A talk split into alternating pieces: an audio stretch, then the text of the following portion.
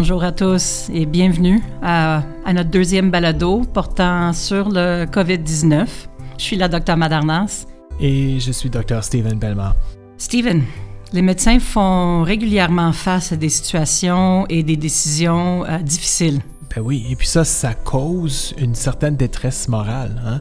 euh, ce qui est encore plus fréquent même dans les situations de crise comme la pandémie de la COVID-19. Oui, chaque jour au téléphone, vous nous dites à quel point vous faites face à des situations difficiles, des décisions que vous n'auriez pas eu à prendre dans un autre contexte. C'est important d'apprendre à reconnaître les signes de cette détresse morale. Vous nous dites à quel point vous êtes préoccupé par votre sécurité et même celle de vos proches. Vous parlez de la difficulté à passer d'un cadre éthique qui est axé sur le patient à un cadre qui est maintenant axé sur la santé publique. Donc, dans ce balado, ce qu'on veut faire, dans le fond, c'est justement de discuter de ces préoccupations-là qui sont très importantes, qui sont très normales et très courantes, et peut-être vous donner quelques suggestions, quelques pistes de, solutions pour que vous puissiez prendre soin de vous-même et, et, même aider vos collègues à prendre soin d'eux-mêmes. Et idéalement, tenter de relever des stratégies d'adaptation qui pourraient favoriser le maintien de votre bien-être. Donc aujourd'hui, Yolanda, nous recevons une invitée très spéciale, Dr Caroline Gérin-Lajoie, qui est vice-présidente directrice euh, au département de la santé et bien-être des médecins à l'Association médicale canadienne. Caroline est aussi euh, psychiatre à l'hôpital d'Ottawa. Bienvenue. Merci beaucoup. Vous savez, on est fiers au Canada d'avoir un système euh, qui fait en sorte que chacun a les mêmes possibilités d'accès aux soins que tout le monde. Ce principe égalitaire est applicable lorsque les ressources sont suffisantes. Le dernier balado en parlait. Oui, justement. Dans un contexte de pandémie, nous pourrions être forcés de trier les patients et de prendre des décisions difficiles à propos de quel patient recevra quels soins ou quel niveau de soins et dans quel contexte. Ben, c'est justement. Et puis le fait d'être obligé de prendre des décisions quant à, la gestion des ressources, ça devient très stressant pour euh, le personnel en première ligne. Oui, et surtout quand on perçoit avoir aucun contrôle sur les circonstances. Oui, justement. Caroline, qu'est-ce qu'on connaît là-dessus, sur ces circonstances-là? Donc, Steven, c'est vrai que pour le triage ou quand on pense au processus d'établir des priorités dans l'attribution des ressources en cas d'afflux soudain de patients, ça devient tellement plus complexe au niveau éthique lors des catastrophes comme ce qu'on vit maintenant avec le COVID-19. Et c'est ce genre de situations-là qui peuvent mener à de la détresse morale. Une personne, un médecin, euh, quelqu'un qui donne des soins de santé, peuvent éprouver une détresse morale quand elle connaît la bonne action à faire ou le geste éthique à poser, mais qu'on l'empêche d'agir en ce sens-là. Et quand on pense à la détresse morale, il faut penser vraiment à une, une réponse psychologique. C'est une détresse psychologique mais qui est relié spécifiquement à un conflit ou à des contraintes plutôt d'ordre moral.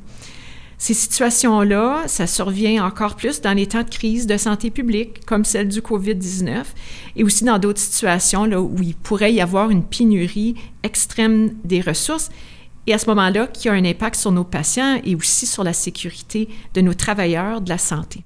Donc, dans le fond, la détresse morale, si je comprends bien, c'est quand une personne doit aller à l'encontre de ses principes parce qu'elle ne peut pas faire ce qu'elle pense ou ce qu'elle croit être la bonne chose. Exactement. Et c'est ça qui crée un conflit moral, Stephen, c'est-à-dire que la personne considère que les gestes qu'elle pose ou même qu'elle ne pose pas sont en contradiction avec ses obligations éthiques ou bien la personne n'arrive pas à répondre à ses propres attentes au niveau éthique. Caroline, est-ce qu'il y a des, des éléments communs ou des signes de détresse morale? Oui, par exemple, il y aurait l'impression d'être complice dans un acte où on pense que ça pourrait causer du mal à nos patients mhm. et de ne pas pouvoir changer la situation. Oui.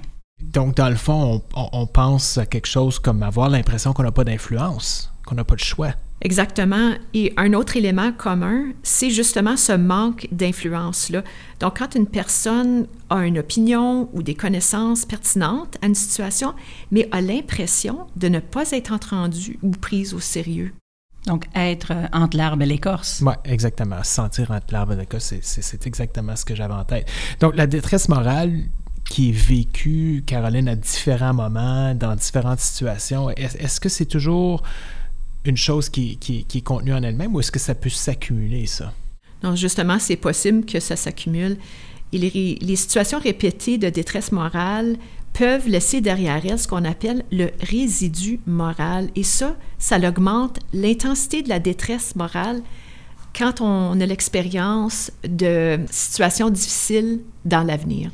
Donc, Caroline, si je comprends bien, même si la situation qui a causé notre détresse morale est passée, on risque de garder une certaine détresse résiduelle à moins de faire quelque chose. Tout à fait. C'est le résidu que nous traînons tous avec nous, des situations de détresse morale où nous avons eu l'impression d'avoir agi, mais en allant à l'encontre de nos valeurs morales. Et si l'intensité de la détresse morale d'une personne ne se résorbe pas ou demeure élevée, elle pourrait être encore plus grande la prochaine fois que la personne fait face à une situation clinique où il y a des enjeux éthiques complexes. Et c'est exactement pour ça que c'est si important de traiter cette détresse morale-là. Caroline, ce que tu décris me rappelle vraiment l'usure de compassion ou compassion fatigue. De là, j'en comprends que cette détresse morale doit vraiment être reconnue et traitée. Oui, vous avez absolument raison. Donc, la détresse morale peut être liée au niveau individuel par euh, l'entrefait de l'épuisement professionnel, par l'usure de la compassion et même de la dépression. Mais ce qu'on sait aussi maintenant, c'est que la détresse morale peut avoir un impact sur d'autres niveaux, comme euh, les équipes, les départements et aussi sur l'organisation. Et on peut voir ça à l'entrefait des erreurs cliniques, d'une prise de distance avec les patients et même d'une diminution dans la satisfaction au travail. Comment pourrait-on aider les médecins à savoir s'ils vivent une détresse morale? Est-ce que c'est plus qu'un sentiment, un feeling? Oui, et je pense que ce serait important de clarifier que quand on parle de détresse morale, c'est vraiment pas un trouble de santé mentale. Euh, sauf que si on le gère pas bien, c'est sûr que ça peut entraîner des complications. Et ça, ça peut inclure des symptômes de santé mentale. La détresse morale, euh, il faut se rappeler que c'est différent chez tout le monde. Donc, pour quelqu'un, ça peut être très facilement gérable, mais pour une autre personne, ça peut représenter des difficultés très complexes et qui peut même les empêcher de fonctionner. On peut voir différents symptômes aussi. Par exemple, on peut voir des symptômes physiques. Ça inclut des, maux de tête, de la fatigue, des difficultés au niveau du sommeil. On peut aussi voir des symptômes au niveau émotionnel, donc de la colère, de la peur, de l'anxiété, et ça peut même mener à des changements au niveau du comportement. Donc, certaines personnes euh, peuvent adopter des comportements au niveau des dépendances, de consommation d'alcool ou de drogue, mais ça peut aussi changer nos comportements dans nos relations intimes. Caroline, en, en t'entendant parler de ces symptômes-là, je, portais à croire qu'il y a probablement plusieurs de nos, euh, de nos auditeurs qui vont se reconnaître là-dedans, qui vont s'identifier en quelque sorte à cette description-là. Absolument. Et, vraiment, le message clé, c'est tout simplement de savoir que la détresse morale, c'est quelque chose qui existe. Et ce qui est important, c'est de pouvoir en reconnaître les signes. Alors, Caroline, que peuvent faire les médecins pour limiter le plus possible les effets de cette détresse morale? Yolanda, nous savons que malheureusement, ce n'est pas possible d'éliminer toutes les situations qui causent la détresse morale. Par contre, on peut essayer de réduire leurs répercussions. Et quand on pense aux causes de la détresse morale, ça touche au moins à trois niveaux. On en a parlé un petit peu tantôt.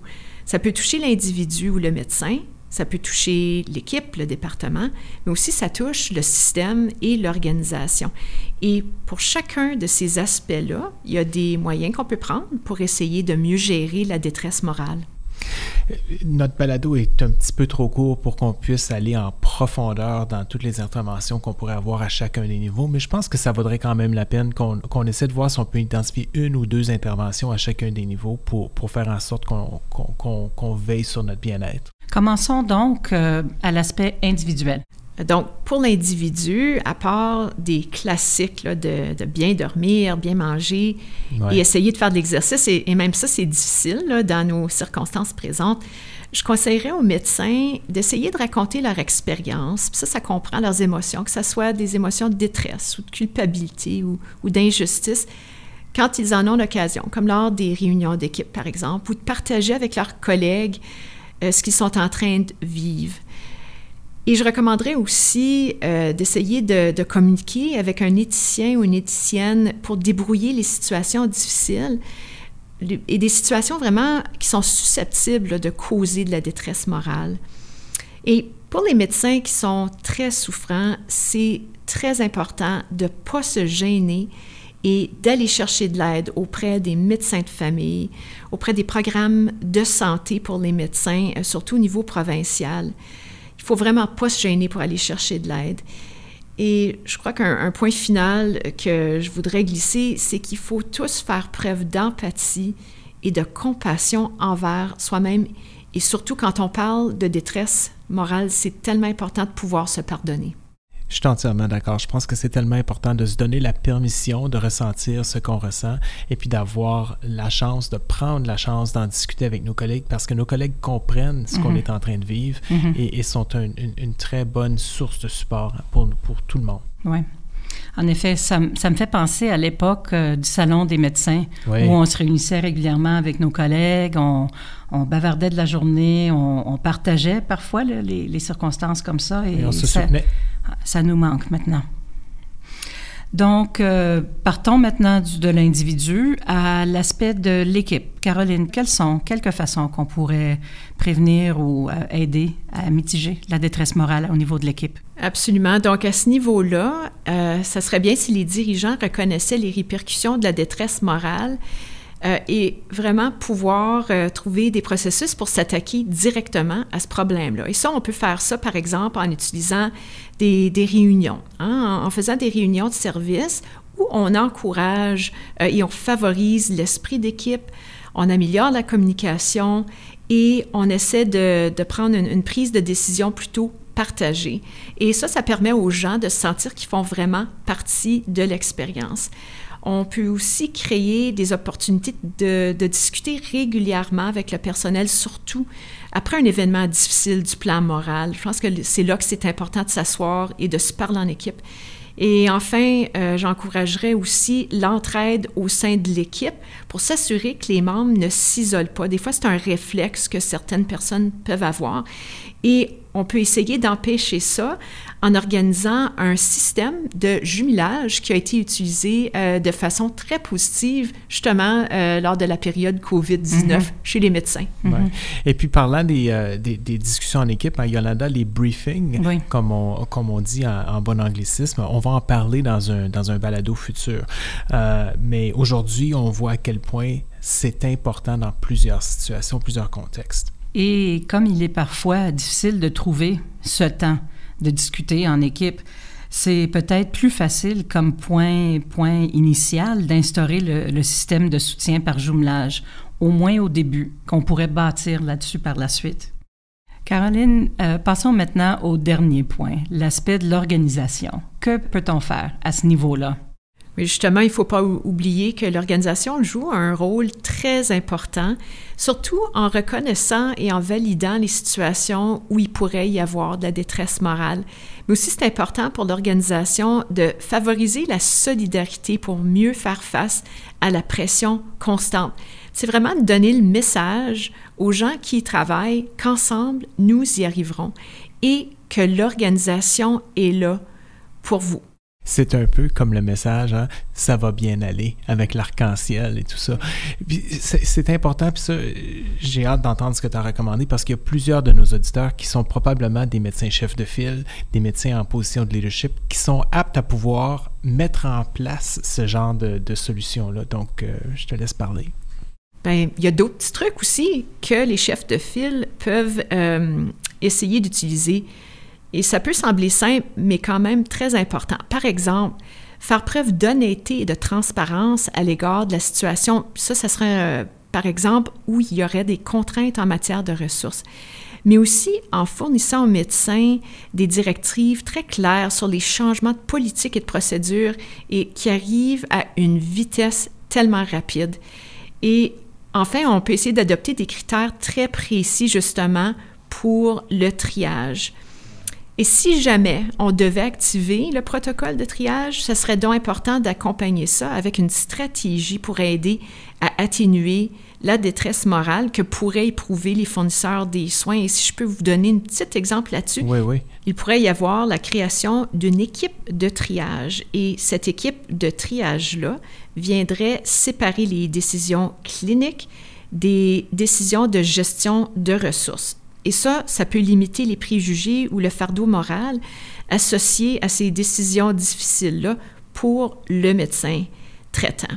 Et enfin, il y aurait des choses euh, au niveau de l'organisation comme établir un, un guide d'aide pour aider les chefs de file à mieux supporter les gens dans leur équipe et aussi s'assurer de bien promouvoir les ressources pour le bien-être et s'assurer que les gens sont capables d'aller les obtenir, ces ressources-là. Donc, je pense que les choses, en fin de compte, reviendront probablement jamais à, la normale une fois que la pandémie va être finie. Hein. Je pense que on, va vraiment avoir à, repenser notre façon de faire les choses. Je suis absolument d'accord avec toi, Steven. Même, je pense qu'il va falloir parler d'une nouvelle normale parce qu'on ne pourra jamais revenir en arrière. Mais ce qui est important, je pense, dans cette période ici post-COVID, euh, ça sera de vraiment fournir de l'aide et des ressources à tout le personnel pour améliorer le bien-être, mais aussi pour essayer de prévenir la possibilité du résidu moral. Et aussi il faudrait créer les occasions d'apprentissage pour qu'on puisse vraiment tirer des leçons positives de ce qu'on a appris pendant la période COVID, mais pouvoir les utiliser pour améliorer le système des soins de la santé à l'avenir. On a une obligation éthique de bien se préparer pour la période post-COVID parce qu'il faut s'attendre à une hausse de problèmes et de besoins au niveau de la santé mentale. Je pense que on se, on se le doit tous, hein, comme professionnels de la santé, de voir à, s'entraider dans le futur. Oui, et à veiller. Et, dans, et dans un esprit d'apprentissage, voir à, ce qu'on qu'on puisse être en meilleure position la prochaine fois pour la prochaine vague de, de bien gérer ces, ces situations-là. Oui. Donc, euh, merci euh, Caroline, merci Steven. Le balado tire à sa fin. Déjà. Avant de nous quitter, pourrait-on penser à deux points clés à retenir? Absolument. Je crois que ce qui est le plus important, c'est de comprendre que c'est normal de ressentir une détresse morale pendant cette pandémie-là et que reconnaître le concept et de reconnaître les signes, c'est vraiment la chose la plus importante. Et ensuite, de songer à adopter peut-être une approche pluridimensionnel. Donc, on a parlé du niveau individuel, le niveau de l'équipe, au niveau de l'organisation, pour nous aider à mieux vivre et bien gérer la détresse morale. Hmm. C'est très bien dit. Merci beaucoup euh, pour ces, euh, ces, ces, belles idées, ces belles pensées. Caroline, pour en savoir plus, si ça vous intéresse, vous pouvez toujours consulter le carrefour de la CPM sur notre site web, le carrefour COVID-19, c'est-à-dire. Euh, Caroline, est-ce que l'Association médicale du Canada a des ressources, elle? Oui, vous pouvez aller sur le site amc.ca et vous allez retrouver sur la page web du, euh, de l'AMC une belle section sur le COVID-19 avec de l'information et des ressources. Bien, merci encore une fois, en espérant que le balado vous aura été utile. On reconnaît que c'est un sujet important et extrêmement complexe et on espère que dans ce court balado, on vous a, on a pu partager avec vous quelques trucs pratiques pour euh, vous aider à gérer cette détresse morale. Merci tout le monde. Au revoir. Merci beaucoup. Ce matériel éducatif est fourni uniquement à des fins éducatives générales. Il ne constitue pas des conseils professionnels de nature juridique ou médicale, ni une norme de pratique pour les professionnels de la santé canadiens.